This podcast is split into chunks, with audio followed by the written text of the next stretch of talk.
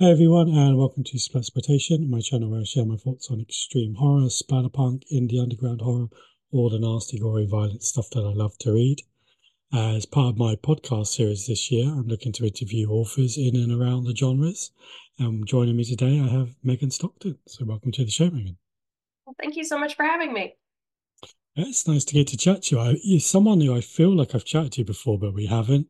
Like I think because I've had Calvin on the show a few times and your name always comes up, I feel like we've just spoke when yeah, yeah. this will be the first chance. uh, so yeah, just I normally kick off the uh the interview just by asking um when you first got something published. Like I originally started asking people when they started writing, but the answer is always when they were like two or something. yeah. uh, but yeah, what was the first thing you got published? And um, the first thing I published was Ethic, um, which is out of print right now, but it's like a dystopian thriller kind of thing. It's got horror elements and it's pretty brutal, but uh, yeah. And I published that, I think, in 2018 or 19, I believe. Right. So you've been doing it a little while now, then. Not like ages, ages, but a few years. Right. Yeah, I tried to do like traditional publishing before that. Like I had I had that completed, and I had another like a, a more traditional horror novel completed. And I tried to go that traditional route, you know, and it obviously never panned out for me. And I stumbled into self publishing with ethics, so that was kind of my guinea pig. So, nice. yeah. Was it um, was self publishing kind of what you expected, or was it just like a kind of means to an end when it happened? Uh, when I when I first did it, it was just because that was the only way I felt like I could get my work out there. Um, and it was so accessible because I, I used Amazon's platform. And yeah. it was a huge learning curve, you know, like I, I learned a whole lot just between that book and the second book. Um, but I way prefer at least what I imagine traditional publishing would be like. I'm so glad that that didn't work out for me, honestly. Yeah. Yeah, I, I never really looked into that route. Like I was um script writing before I started writing books and Mhm. like I'd got like 20 years and had like one short in the cinema and barely anything made. So the idea of just waiting around again just never really appealed. Yeah, yeah. So it was just kind of like, yeah, like I'll learn self-publishing. And like you said, that first Yes. book, like you have to learn a lot. Yeah, I didn't even have a copyright page in Ethic when I printed it the first time. I was like, I have to do that. Like, I thought they just would do it for me, I guess. But yeah, so so I'm I've learned a lot, and I'm still learning. You know, you know, as I go. So it's it's been an experience, but I'm I'm glad it worked out that way. Like I, I really am. I feel like I honestly feel like traditional publishing's kind of dying. I feel like indie publishing's the future, self publishing and indie presses. Yeah. So.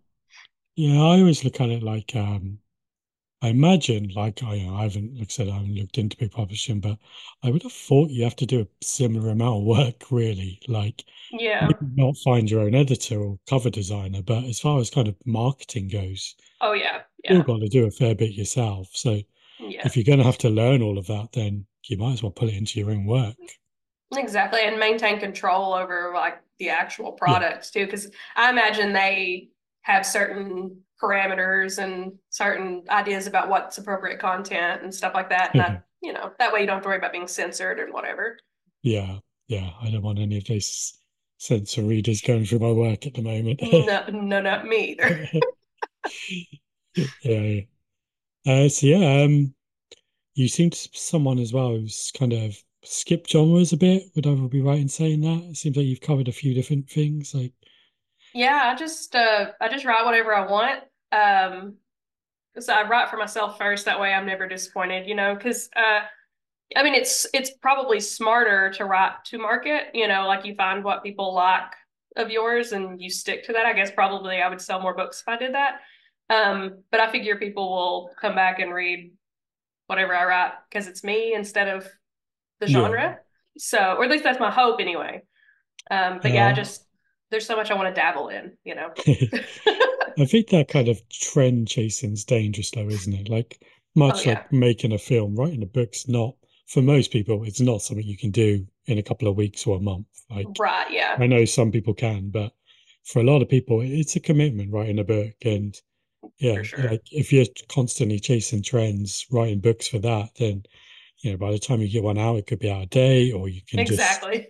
You know, it could be kind of just weighing by that point, or too many other people have piled in, and you've just written something that didn't really interest you. But yeah, Yeah, yeah, I think it's dangerous that. I think, yeah, it could be for much sure. better. Yeah, And there's not enough like heart in it, you know, like not always enough. Yeah, I mean, I think you can, I really feel like you can feel that, you know, when like somebody's just um, writing it because it's a, a cash grab or whatever. yeah. So, Oh yeah, I think even if you can't consciously feel that, there's something in your back of your mind that just yeah, knows like they didn't put everything into this. Like, yeah, uh, yeah, and it's like you said, it's a lot more fun to write for yourself, right? Like it's because you're writing saying you want to write. It's just a more enjoyable experience. exactly. Yeah. And I think the reader can tell that as well, can't they? Like they know if it's a book that you've written that you really wanted to put out, or something that you've just been Yes. like, oh, people like dino horror at the moment. I'll write that. Yeah. I, I feel like you can, I feel like you can, you get in it and you're like, this was so much fun. And you feel like they were having fun when they were writing it. So there, I've Yeah, felt that way a lot of times when I've read a book. I was like, that was just, it was just a, a ride, you know, you were just along for it. So yeah. You're imagining the author just typing away, cackling their head off. Like, exactly. It's like fear and loathing, and you're just yeah. just hanging out. It's like this is backcountry. Okay. Uh, so yeah, I think the first book I read of yours was Blue Jay, which I think is probably a bit different from the rest of your work, uh, a bit more extreme, perhaps. Yeah. Um, how'd that come about? Were you just kind of, did you just have an idea and you were going for it, or were you like, I want to try my hand at extreme horror? Like, what was the appeal Uh, for that one? that's actually it was actually a an interesting story. Um, I had just joined a uh, I got invited to like a writers group. There were just like four of us in there. Um, and we all kind of were like, well, we'll just support each other. We'll meet once a month on Zoom or whatever, and we'll read each other's works in progress. And I had written a bunch of uh, short stories for anthologies, and a lot of them were more extreme. Hmm. Um, but I was afraid I couldn't market myself with a longer work as an extreme horror author. I didn't know if anybody would like give me a chance. Um, because I was already kind of like treading water with my regularly public, my traditional horror stuff or whatever horror adjacent stuff. Um, and in my writers group, I started sharing portions of the early draft of Blue Jay, and they loved it. Hmm. And so that honestly, if I hadn't been in that group, I don't know if I would have had the courage to push it. And like I sent it to D&T and they published it, of course. Um, but I I love extreme horror, like as far as like a reader, and I love to write it. I have a lot of fun when I write it. Um, so I'm glad it worked out, so I can do more. So Were the people in the group, were they extreme horror writers, or was it all different genres? uh, they were all horror authors. Um, couple of them dabbled in extreme. Joshua McMillan, um, Okay, he yeah, yeah. He was in there, and I actually think he was working on Death House when we were in That's that his book. I've read, so yeah. If I'm not mistaken, um, that's what he was working on. And then uh, Gage Greenwood was in the chat. Of course, he does more like your genre blending, you know, Hmm. um, that kind of thing. And I can't remember what he was working on at the time. And then Jay Mazer, she does a lot of like really nasty shit. And I love Jay. And she was in there. And um, there we had Peter Marsh, who isn't published yet, but he's a he's a great author. He doesn't do a lot. He does more like fantasy usually, but he loves Yeah. horror as well. So we had like a great spread, and we they're just the greatest people. So How did that really come nice. about then? Are you all kind of local to each other, or was it just kind of a call for like a writers It group? was it was pure chance. Um, Pete's actually the one who put the group together. Well, he commented in a group, and he's like, "I really want to put like a just a we do sprints, you know, writing sprints together." And Yeah. I just commented, and the other couple of people did too, and we we were the only ones that responded. So we had our awkward little group, and we like struck gold. Like it was it was an amazing little group. We don't Did meet you as much anymore, but did you do the writers sprints on Zoom where you kind of like with each yeah, other we did we did like a Facebook chat or you know the video chat on Facebook, Yeah. yeah. And we would get together and we sometimes we'll set a timer for 15 or 20 minutes and just see what we can get written in that time frame Mm, or we'll talk shop. It was Yeah. it's it's encouraging. It's very motivating because writing can be so lonely, you know. Mm. Yeah, I used to Um do a little bit of it in script writing. There was like a London Scriptwriters Festival. They had a, a writers sprint every like Sunday morning. Yeah. Possibly during like COVID times, just so people could actually kind of see other writers in a way. And Yeah. yeah, I always found it really interesting, but I'd never really, I'd kind of spoken about it with someone about doing it kind of through my Splatploitation thing. But yeah, I didn't really know people had kind of done it too often. Like, it's quite interesting. Yeah. You, sh- you should do it because it's been, I mean, there were times where I was just stuck because I'm kind of an emotional writer, I guess. I'm a little flighty. Like if I'm not in a good headspace, I'm not going to get anything done. Yeah. And uh, it, it was just, you get with those people and they were really encouraging and they were excited about what you were doing and you were excited about what they were doing. And it was just, it was just a really nice vibe. And so Yeah. I loved it. Are you someone who writes when you're kind of happier then? Is that like, I'm not happy very often. I have to, I'm not, it's awful. Um, I just, I'm really busy all the time. So I feel like I'm stressed out constantly. And I do, writing is sometimes cathartic for me. Like I do sometimes do it in order to get negative emotions out or to let off some steam, you know, or to have Yeah. fun without going somewhere. Um, I do a lot of like bizarro type stuff when I'm like really down because it just it lifts me up and I have a lot of fun with it and and enjoy it. Um, but I ha- I really have to be just it's just, everything has to be just right, or I just I just can't get a lot done. are you able to kind of like um capitalize on it when it is right low? Like when it's feeling I- good, are you like, I can get a lot done? Yeah, I hadn't written um in probably two weeks. This is several months ago. I I probably went two weeks without writing much. I might have written, you know, like four or five hundred words in that two week period. Like I just couldn't get Hmm. anything down. And then I had like a manic episode, I guess, and wrote sixty eight hundred words in an afternoon. so Yeah. and they weren't bad. Like they were they were decent. so Yeah. it just it just I just kind of have to write it, you know. Yeah. Yeah, I get that. Occasionally it's just like, yeah, you just gotta, it's like, no, it has to get done today. Otherwise, who the fuck knows when it's going to happen again? yeah, exactly. You have to have to everybody needs to leave me alone. It goes somewhere else. I gotta write. and they're fine with that. They get it. So So I haven't read the book, but was um you and uh, Joshua working together? Did that come through that group? uh yeah, Josh had messaged me. Um I think he had said that like his editor ha- had mentioned maybe that he should try a collaboration or something like that. And he had messaged me and was like, I have this, I guess, novelette idea. Like he had partially, I think he had actually written the most of the novelette there. Um, and he wanted me to just kind of look at it and see what I thought about it. And uh, I really liked it, really liked the story. And I was like, do you care if I kind of go through this and just add to it? And he said that would be fine. And I went through, and then it turned into a novella. And we went back through it again, and we decided we wanted to do a novel.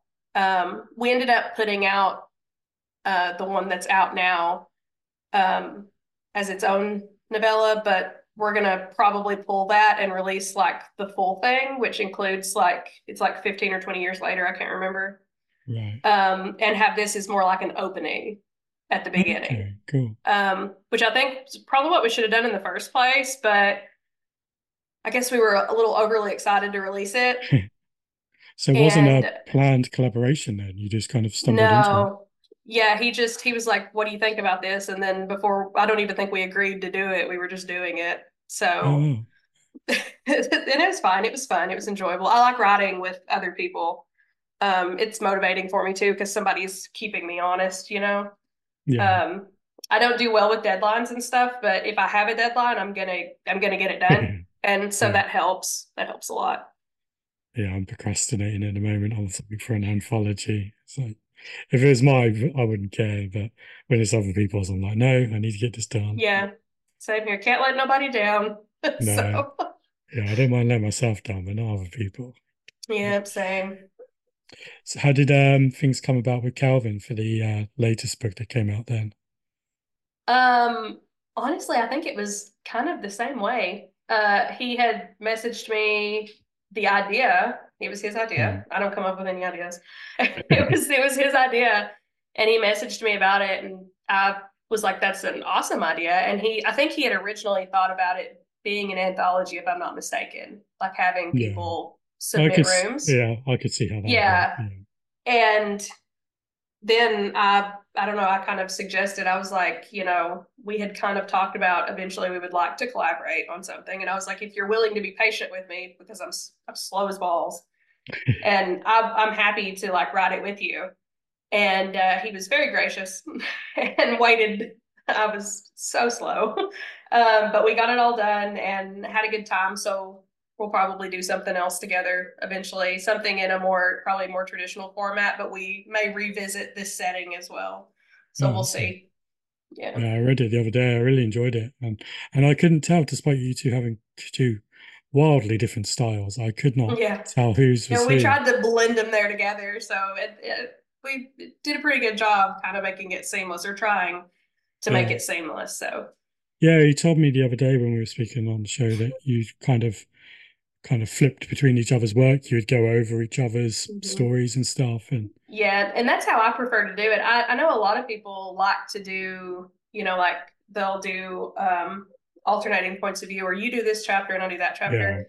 Yeah. Um, but like when I was worked with Josh, and that was my first like really intimate collaboration, you know, uh, I told him I was like, we just need to like play in each other's paint. So like anything you've written, I'll go through, and you go through anything I've written, and it becomes this third voice. And I think it's just, I think it's so much nicer that way. Uh, yeah. I like it a lot. So yeah, I don't know how I'd handle that. Like I'm not precious about my words. It'd be more. I'd be worried about stepping on someone's toes. Well, that's just like something you just and I, I I told both of them when I started working with them. You know, if I suggest something and you don't like it, it's not going to hurt my feelings. Mm. Or if the, you know, if I've got something in there that you don't like, feel free to be like, hey, this doesn't work for me or whatever. Because at the end of the day, it's going to have your name on it too. So you got to make sure we're we're both happy. And honestly, anybody that you're collaborating with, if you've decided to collaborate with that person, you you're probably comfortable enough. I feel yeah. like to kind of you know go back and forth. But that's the beauty of it is, and we did more than one pass even on each other's stuff and always read back over what the other one did to make sure we liked it and so. Yeah i mean the end result speaks for itself so it clearly worked. Uh, i was totally engaged on that one. I was kind of, kind of like the fact that it just started off as this morality tale almost. I was like oh this is yeah. like some kind of fairy tale book but then it got a bit got a bit more grim fairy tale by the yes yes Awesome. Uh, what have you um, been working on at the moment? Slowly working on, I'm guessing. yeah, slowly. Well, I just released um, Lovely Dark and Deep on the 9th, I think. Um, and that was another one, like, I'll be totally honest, I set a pre-order date on Kindle hmm. and mm. wasn't wasn't done almost. and so I had to buckle down and uh, get through, get you know, get it ready so my editor could go through it and whatever. Um, so I just got that one done, and I have a kind of collaborative project that I've got to submit something for this month. Right. Um, I think it's still kind of secret. I don't know, but I gotta send I gotta send that to them, and then I've got a couple of anthology things, and then I'm off to my next longer work. I've got nearly twenty thousand words on like a haunted house ghost story oh, thing. Nice. Yeah. And then I've got two um, well, one extreme horror thing and one bizarro thing that'll be like novellas. I hope to get out this year if I can. So plenty on the slate then. Yeah, always. I wonder if the anthology thing is the same thing as me then, because mine's got to be done by the end of this month as well. Maybe. yeah. so you're looking to go back and try your hand at another extreme one then? Yeah, uh, D&T actually has one from me that's releasing in June or July. I can't remember that is extreme. Hmm. Um, it's it's a lot more torture porn than anything. Um, your point of view character has zero redeeming qualities. There's no character development, and and you want you probably don't want him to survive. So, uh, yeah, it's it's it was fun. It was it was interesting. So that one comes out in June or July, and then I've got um, another one called Pink Neon that I hope to come out in the fall slash winter. So, and yeah. that one will be pretty extreme too. Were you a fan of the kind of torture porn movies in the early 2000s? And as Blue Jays got that vibe too. Yeah, yeah. I, I remember seeing Hostel in the theaters.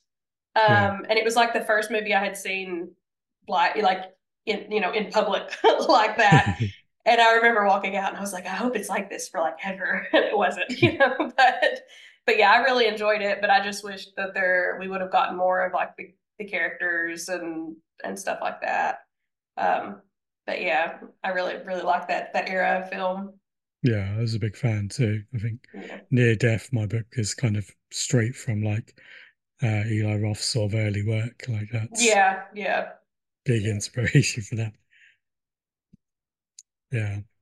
Yeah, I don't know. It's an interesting era of cinema that I think translates well to books. Like obviously Torture Porn's quite so a visual too. genre, but I think yeah. you can really get into it when you write it. Like because you can be think... more nasty really.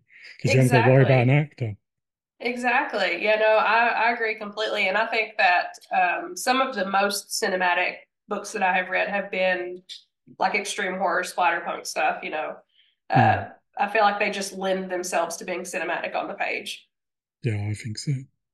Yeah, I definitely kind of watching it in my head while I'm reading it. Yeah, yeah. That's how I am when I'm writing it too. A lot of times I'll do like my chapters almost like scenes, you know. Yeah. So, um, yeah. yeah. So I feel like that. Look, it works well. Oh, I'm terrible when I review books. I always call them scenes. I still can't call them chapters yeah, yeah. even after two yeah, years. Yeah, no. I'm like, oh, and then this fine. scene, and in the third act, yeah, no, no I, I, know exactly what you mean. And my husband, he's an indie filmmaker. He does like mm. low to no budget stuff, and he when he reads something, he's always looking at it like it's yeah. it's a film, like every time. you do, you got to. Like I've, yeah, I was, yeah, writing film scripts for about twenty years before I got into this, so everything in my head is, yeah. even though it's a different format, it's just yeah, like it I can write it better if I can see how it plays out. Like yeah, yeah. That's that's something that he actually hates from me is because I'll write his scripts for his films and his short films, and I can't put them in that format. I just can't do it. And so yeah. I've got like all these like lines, and it drives him insane. like, so he just has to take what he can get. Oh, what you don't kind of like pull it into final draft and do a proper script or oh. anything? No. no, it's just lines. It's just lines. yeah, no, that would drive me mad as well. I feel for him. he, he, he, can't. He can't stand it. And I'm like, if you want the script, this is how you get it. I used to have people send me scripts, and they'd be like, "Oh, can you read this and give me your opinion?" And it'd be like a block of text. And no. I'd be like, "No, I can't do that. You're gonna have to do something with it first. Oh, he always formats it after I give it to him. I, but mm. yeah, I just can't do it. I've tried, and so and I'll always, anytime I've tried, I'll start off kind of formatted correctly, and then it just yeah. no, I'll, I lose it as I go. Yeah. It's tough because the tense is completely different as well. Like yeah, adapting it either way. Like I've adapted a couple of my own scripts into books, and it was a pain in the ass. It was so much easier to write something from scratch than it is to oh, adapt oh, yeah. something. I can I can imagine. Yeah. What came first with um, Quiet Pretty Things? Did you write the book first on that one, or was it a screenplay initially? So I had he we were wanting to try something we could we actually filmed that in less than seven days of principal filming. Um, hmm. and we were looking for something that we could kind of come up with pretty quickly. And I had a large portion of the novel done. Um, but I didn't have it completely written yet. And I, I ended up taking just Quentin's point of view, basically, and turning that into kind of a script that we could do in like an hour and a half. Yeah. Um, so we had to cut out so much. I started with the sixth murder. The movie starts with the sixth murder. and we kind of went from there. So you don't get all of that like cool stuff with the other characters because they're very important. Because I don't really feel like it's Quentin's story necessarily. He was just the easiest one to follow from start to finish for yeah. obvious reasons. Um, and then after we finished the film, I had finished the novel by the time we were done filming. Yeah. So I, I had a limited hardcover we sent out as a perk with people who pre-ordered the movie and stuff. So it was it was fun.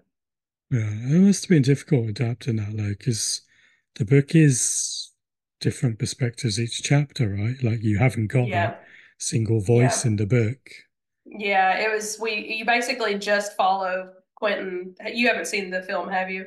No, I've seen the trailer, but not the movie. No. Uh, you basically just follow Quentin and we had to you had to cut out so much, and uh, like I said, we filmed it in less than seven days, so that was it was very running, you know, run and gun, and just you know, it was, but it was it was fun. If we'd had more time, I feel like it could have. Oh yeah, it was. Of course, we're always operating on like, you know, the like very little budget because everything's out of yeah. pocket, you know. So that was interesting. Um, probably the honestly the coolest part was uh, in the book. There's a dam, and that's where the book actually ends. Is at this at a dam, you know, an old reservoir, Lake Levy. Um, I found one about two hours away from here that they were renovating and turning into a uh, distillery. Right. And they they were just running like uh, haunted tours through it, and I convinced the lady to let us use it, and that's where we yeah. filmed the final scene. We actually got to film it at, at the dam, oh, so that was so that was not one of those things where you had access to it already, so you incorporated it into the film. No, I, I, was like, I, I wish we could find one of these, and I did, and it was just it was great. so it just worked out perfectly. So that was probably the coolest part. Did that make you um, change anything in the book, seeing that dam? Were you were you kind of like, oh, I'm going to make it look more like this, or had you already the, kind of written it and were fine with it? The only thing that I changed was because um, he I already knew like no spoilers, but I knew how the book was going to end.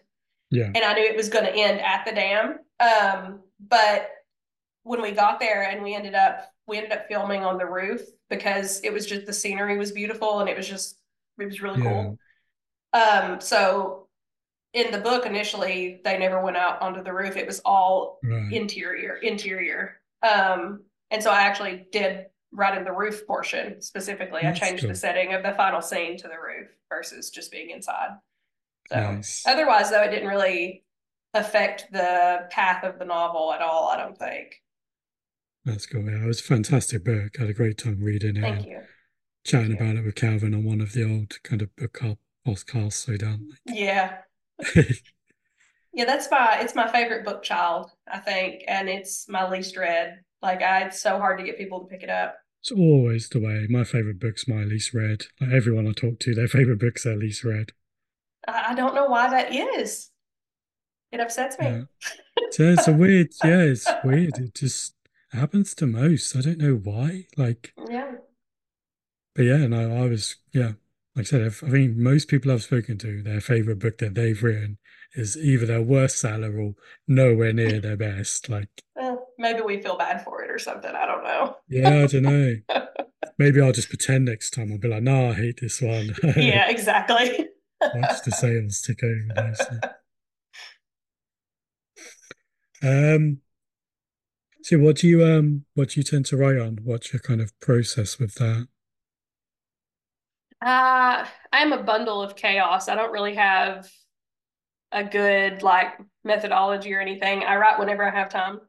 Yeah. Like, you know, or I try to write whenever I have time. So I'll sit down and at least give it an effort, you know, and see what I can do. I use, um, I write lots of notes. Like if I see, I'm really bad to like be out in public and I'll see like a mannerism of a person or, mm. um, I'll think of a line of dialogue or I'll think of, you know, a description or a metaphor or something and I'll put it in the notes on my phone or I'll text no, myself. so uh, I do a lot of that. And then um, I get most of my writing done at night, of course, because I have two kids. and They're 10 and 7.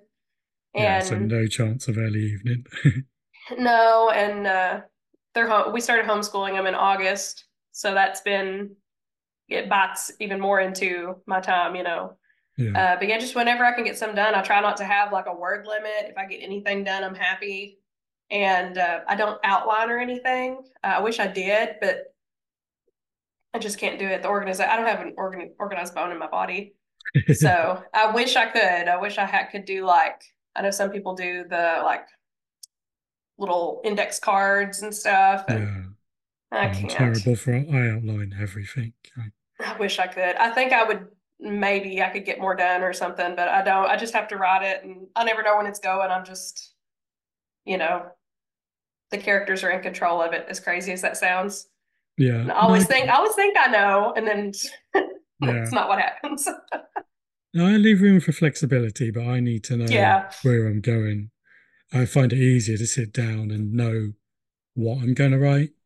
Where Yeah, obviously, yeah. like some other people out there have been very successful at doing it, just love to sit down with a blank page and go on an adventure. And And see, I don't write like uh linear like linearly or consecutively either. So like sometimes I'll write like like on this last one I just finished, it was 35 chapters. The last chapter I wrote was chapter like 20. right. Um because if I'm if I'm feeling a different chapter, I'm not going to make myself, you know, go down the line in order. I'll just skip to that scene and write that chapter or whatever. And sometimes that makes it hard at the end when I if something changes and I didn't expect it and I have to like yeah, work that in. Yeah, that that that can be a pain, but uh, otherwise, yeah, I just instead of very emotional writer, I just write whatever I'm feeling at the time, and and sometimes I know like that the general story. You know, I sometimes I say know you we're must you yeah, must have an sometimes I do. overarching idea. If you can if you can chapter skip, you must have a kind of a larger picture in your head. sometimes I do, and like the the one that I'm about to work on, the haunted house story. I thought I knew where I was going with it as far as like I, I thought, well, this is kind of the events that'll occur and this is kind of the end. But now that I've gotten like 20,000 words into it, I actually think what I thought was the end is just a turning point for the second portion of the book. So it's a nightmare. I don't know what we're doing anymore. so we'll see. Do you ever kind of have a word count in mind, or do you just not limit yourself at all? No, I don't. Um, I know a lot of people, you know, they'll aim for a novel or they're, you know, Hmm. whatever. I, I don't really care if it if it ends up twenty thousand words, it's fine. Or if it ends up, you know, Quiet Pretty Things was eighty thousand, Yeah, and then Blue Jays like I think Blue Jays my short. No, the one coming out in June is probably my shortest, and I think it's thirty thousand or something, maybe barely thirty thousand. Do you think that's So I, partly genre though? Like extreme horror works incredibly well at novella length and quiet pretty things. You could not make thirty thousand words; it wouldn't have the same impact. I really try to keep my extreme horror stuff shorter because I do feel like um I feel like they I, I just do feel like it lends itself to being bite sized, you know. Hmm. Um so I try not to linger anywhere too long when I'm when I'm writing them for sure. Um but I could absolutely probably churn out a sixty or seventy thousand word extreme horror novel if I thought, Before you the know. story was there, yeah, Yeah, but uh, you know, Quiet Pretty Things too had like five different POVs, and so you're telling yeah. five tiny stories, you know, in that. So there's that too, and so I think the amount of point of views also impacts that a lot. Did you have that idea of just kind of structuring quiet pretty things that way, or did that just come about within the writing? Um, I have always kind of leaned towards preferring alternating points of view, and I don't really know why. Hmm. Uh, when I first started writing longer works, and I mean when I was like very young, I kind of kind of wrote in your typical like omnipotent or whatever point of view, you know, where Yeah. you kind of kind of know a little bit of everybody's thoughts and Yeah. you follow just like the group or the single character. Um, and then I wrote Ethic, I really needed to tell you both stories, and those characters were in two different places Yeah. and eventually come back together at the end. So that was my first experience with the alternating point of view. And I was hooked on it. And so almost everything I've written since then, unless um, unless there's just that singular character, you know, uh, Yeah. has been alternating points of view. I just feel like I like to give a fuller story, and I love you getting to see situations from all kinds of Yeah. different, you know, minds. So Yeah. Yeah, I think I'm kind of the opposite of that. I do like to kind of omniscient sort of. yeah, I like just being able to go off on a tangent about something that the character might yeah. not know about. Like, Yeah, it, there there are pros and cons to to that for sure. And there Hmm. are times that I'm like, I wish that I could tell the reader this, but I can't because you know there would be no way if you're Yeah. following this character like you are. So yeah, I could I could definitely see the benefit to that. oh, it definitely goes both ways. My editor's constantly like deleting lines where I've gone into someone else's point of view halfway through a paragraph. Oh, yeah. It's like I'm like, man, yeah, I don't write first person, otherwise that would help there. But I tried first person too, because I, I, I when I first started on Quiet Pretty Things, I thought initially that I would do all of the points of view in third person, and then Ryan's chapters be in first person. Right. Uh, and I thought that could be a lot of fun. Um, mm. And I started that way, but there was too much I wanted to tell you about him that he wouldn't tell you about him, if that makes sense. Yeah. because he had this warped, you know, viewpoint on stuff. So I switched him to, to third person too. Yeah. And this is a hard technique to do that. I've seen, uh, I think it was Carver Pike's Kin of the Fallen done it, and it was incredibly effective. But yes. I can imagine it being just so difficult or just like yes. if it goes wrong it could probably really take a reader out of the story yes yeah no i agree completely and that story he Carver's an excellent author and that was a masterful yeah. But, yeah I, I hadn't really read something structured like that before where it was mm-hmm. character point of view but then switching between first and third like yeah. I was just like that would give me a headache trying to do that. Like, yes. I, I imagine it would be very difficult. Yeah. yeah, one of the things I really liked about Quiet Pretty Thing you just reminded me here is that you introduced the bad guy really early and you didn't keep it a secret, you didn't hide it, you didn't I was like, Jesus, this book's got like another 400 pages and I already know who the killer is. yeah. Yeah. Um, I, have watched a lot and I'm, I'm sure you can, I, you know, empathize with this a little bit. There's a lot of films that I watch where, you know, from like the opening sequence who yeah. the killer is, you know, and so it's not always I feel like in some ways that it's more challenging to tell that story because so many people just they just want a twist or they just want like yeah. The unexpected, but sometimes that, you know, you can tell a, a really good story, really engaging story, and there aren't any secrets anywhere, you know. Mm. Um, so that was kind of what I was trying to do there is like you know who he is, you know you know every thought he's having and how he's finding his victims and everything um so i kind of that was kind of i guess inspired too by some films you know knowing early on who who those people are. I guess it's i mean the other way to look at it is uh i had an ex who her and a friend we would be watching csi and within about a minute they'd be like it's him. And i'd be like really? Like because i never fucking guess. I'm hopeless at it. And it's like, yeah, then you're like, well, what's in it? Because if they're trying to hide who the killer is all the time yeah. and you've worked it out within a minute, yeah. a lot of the drama's lost. Where right. if you know who the killer is straight away, you're like, well, why the fuck are they doing this shit? Like, what's yes. their motive? Like, tell me some stuff about her. I'm like, well, I want to yes, know why yes. they're doing this. So it just, like you said, it it takes away an element of a twist, but it gives you something else to play with. Yes, yes, exactly. And I feel like people are really hooked up readers are like really hooked on the twist, especially like your like thriller readers, like your really passionate thriller readers. And uh, they're pissed if they can guess it.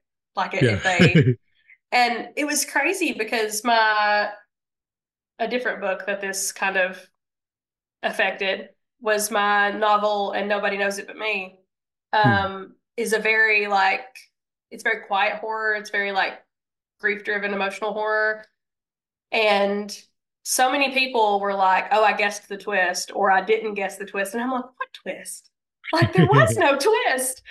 And I thought I had, like, I didn't have any red herrings. I thought I had sprinkled all the breadcrumbs. And, you know, I was kind of telling you, you know, who, because it's, it's a werewolf book. I was kind of explaining who the werewolf was and everything. And people, some people were like angry because they guessed it. And I was like, that wasn't the point. so sometimes I like just not having that. Like there is no twist. This is what this is. yeah, I don't mind having a twist right at the end, but yeah, I don't think I've written anything that's too convoluted because yeah, you've just got to yeah. constantly kind of structure yeah, it around it. that. Yeah, it's just uh, it's a bit of a challenge. So, but yeah, like I said, at the same time, I was kind of like, yeah, like okay, but I know who the killer is. like how's he going to do this? But yeah, I was just kind of riveted, just learning a little bit about him and his personality and why he was behaving the way he was, and just seeing the dynamic of him challenging Quentin. You're like, I wouldn't have got yeah. that normally if I didn't know who he was. Right. It would yeah. have just been some letter through the letterbox rather than then the next chapter him being like, "Oh, I posted a letter through his letterbox," like, and he still exactly. didn't know it to me. Like, just gave you something different. Exactly. So there is no prize inside, but you know, you like I said, you're offering them something else to to enjoy and kind of experience instead. So yeah. So have you kind of um, ticked off the genres that you kind of enjoyed working with so far, or was there still quite a lot on your mind? Like, are you Oh going to do a gosh. fantasy or sci-fi or anything like Um, that? Or, I actually have an entire fantasy trilogy that's not published, but it's like pure fantasy. So that's another one of those. I don't think I can market it. Is this Um, one of these 600 word sort of oh 600 no, no. word sort They're about fantasies? Or, they're about 150, maybe maybe 200,000 so they are each. pretty So big, not yeah. they're they're big, but they're not like, you Yeah. know. And honestly, if I published them, me and my editor could probably even tighten them up from from there, you know. Make them a, make them a little tighter. How could you write that many words and sit on it like? Well, I wrote it over a really long the, the series over a really long period of time, and I love fantasy. Like that's my Mm, second love in literature is is fantasy. And I got it done and thought that I would publish it, and then I was like, there's nobody's gonna buy this. Like I don't know who to sell it to. I don't know how to like put it out in the world. I don't know how to engage with mm, these people and the communities of like outside of the horror genre are not those are not my people. Like they're most of them are not super friendly. Like it's crazy the I haven't looked difference. into that ever, so yeah. Oh, I mean, all all of the the different genres, like romance and you know your psychological thriller people, and there's so many of them that are just not. It's not not a good time. So I'm intimidated by that. So yeah, I sit on it. They they just hang out there. Um, and I don't have a whole lot of friends who read pure fantasy stuff, so they just kind of hang out on my computer. Eventually, I'll release them, but uh, I would like to do some like horror fantasy stuff, maybe at some point. But I have a document in my Google Drive that's probably 20 pages of just ideas. Yeah. And there are so many subgenres in there. But and some of them are crossovers, like, you know, there's multiple, I have multiple like space horror ideas that I really Hmm. want to do. so eventually There I'll needs do to be more space horror out there. Ah, I've got some that I am so excited to work on, but I've got other stuff I have to get done first. And Yeah. then there's uh I've got multiple like Western horror, like splatter Western ideas that I'd like to do. Um, I've got a spin-off for Quiet Pretty Things that I hope to do next year. Oh, nice. Um, yeah, it follows uh Jules Brannon. He was like a very minor character. Um, I but it remember you saying him. that, and then I was thinking, I can't remember who that is. He he was in he was only mentioned like twice. He was the cop that the kid brought the badge to, and then he was the the cop that was there when someone's wife dies. Um, Right. So he was the one that was kind of like on the scene, on the edge when they turn up. Yeah, so he's the Right. awkward guy that nobody really likes because they all think he's Right. weird. Um, Which is a great so character at all times. he's he's a very interesting character. He's almost like my Will Graham, Hmm. um, sort of. Uh, so that book is very different though, because I've already started on it because I'm a maniac and I like write little pieces of everything all the time. And his the book's completely different than Quiet Pretty Yeah. Things. So it's weird. I don't know how it will be received because it's got some weird like tones that I didn't expect. So we'll we'll see. We'll cross that bridge when we come to it. But yeah, so I've got all kinds of random subgenres I hope to work in. how do you um how do you kind of go about choosing your next book then if you've got that many ideas? Is it just whatever you feel like, or have you got a set plan according to kind of how stuff's been going and what you think would do well next? It's usually just whatever I feel like. Um, this haunted house one that I'm doing next, I said I was going to do last year and Yeah. didn't do it. Um, so it just I try not to like like do like the pre-order thing I did. I try not to do stuff like that because I don't know if I'll change my mind. And I hate to force myself to write something that I'm not feeling, you know. Hmm. So it's just like surprise, you know, I don't know what's going to come out. You don't know what's going to come out. We'll just see what, you know, but those three things that I mentioned earlier, I'm pretty sure that I'll do this year because I feel I'm super excited Yeah. about about doing those and finishing those and I've got pretty decent chunks written on them already, so hopefully Yeah. that's where we go. See, my pre-sales are always shit because I always like at the most they're pre-sold for like a week because I will not put it up there until it's written. The editor's given it back to me. I've corrected it all. I've got the cover. Then I'm like, okay, how long can I sit on this now before I release it? And I'm like, well, there's no yeah. point sitting on it. Like the yeah. idea of setting a pre-sale date and then writing a book, I I wouldn't be able to do that. I'd be so nervous. See, I should have had Lovely Dark and Deep. I set the pre pre sale to end or I set the release date for February 9th. And I probably did that in like November. And there was really no reason that I shouldn't have had it done by then. Um, hmm. But just, I just couldn't. I just, I tried. Yeah. And I, I was super excited about it. It's not that I was like tired of the story or anything. It was just getting in that mindset and having time and emotional energy to sit down and, and write, you know. Um, do you think I mean, putting the date on it helped, or do you think putting the date on it hindered? I think it hindered. I really do. Hmm. And I know that like I got it out, you know, by that date or whatever, but I honestly think it's possible I could have had it done even before that had I not been stressing over it. Cause I do that with yeah. anthology submissions. I had like, I submitted to a dozen or more, uh, well, I had invites to a dozen or more anthologies last year and I will never do that again. No, like I have I just, several, yeah. I, I, have several for this year yeah. already. Like I've got, I've got a handful already, but I'm trying to limit myself to like two or three a quarter, you know, like, hmm because I could have gotten an entire novel done last year for yeah. all the invites that I did. And I love doing them because I love getting to work with all these people and I love anthologies and short story collections. Like love to read them. And so I want to be involved in all the things, but I've got to I got to like at some point I've got to learn some self-control because I'm 100% a yes man. Uh, so see, I was like, oh, I'm only going to say yes to the people that are kind of like I'm good friends with, and I'm like, I feel like I'm letting them down if I don't.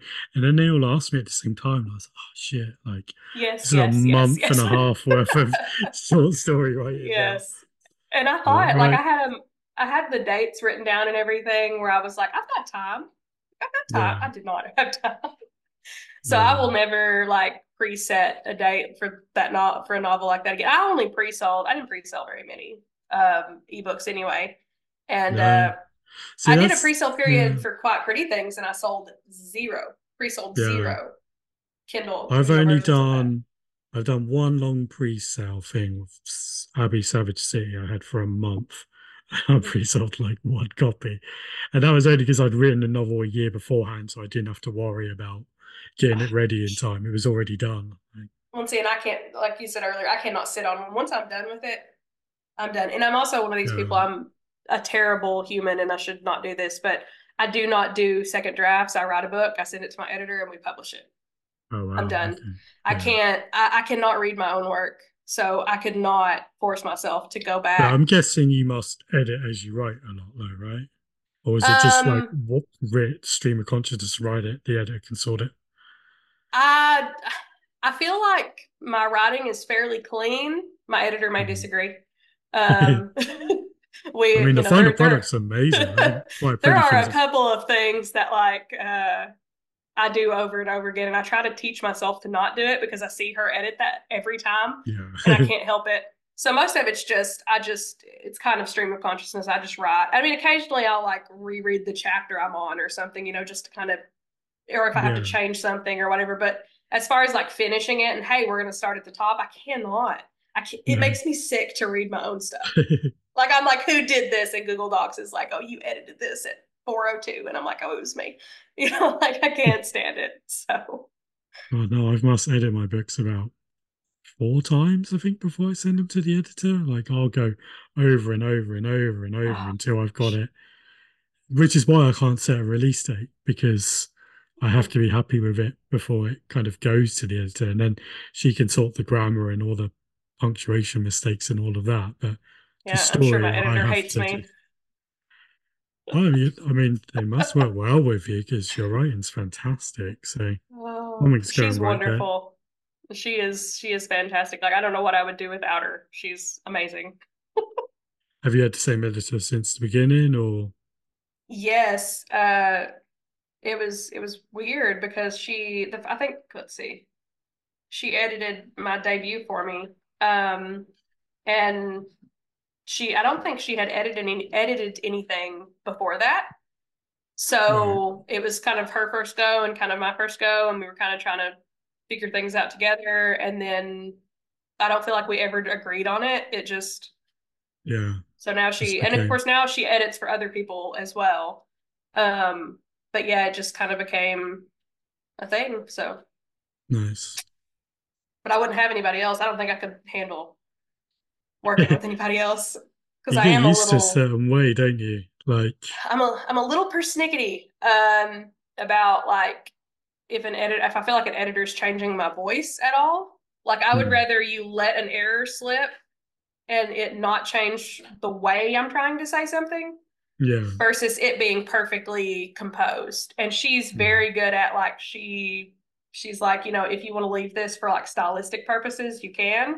Yeah. And like it doesn't offend her if I like leave that or, you know, whatever. Cause I do everybody writes with a specific voice, you know, and we're not, you know, I'm from freaking Tennessee. So everything's not gonna be just this perfect, you know, and she gets it, and so that's been amazing.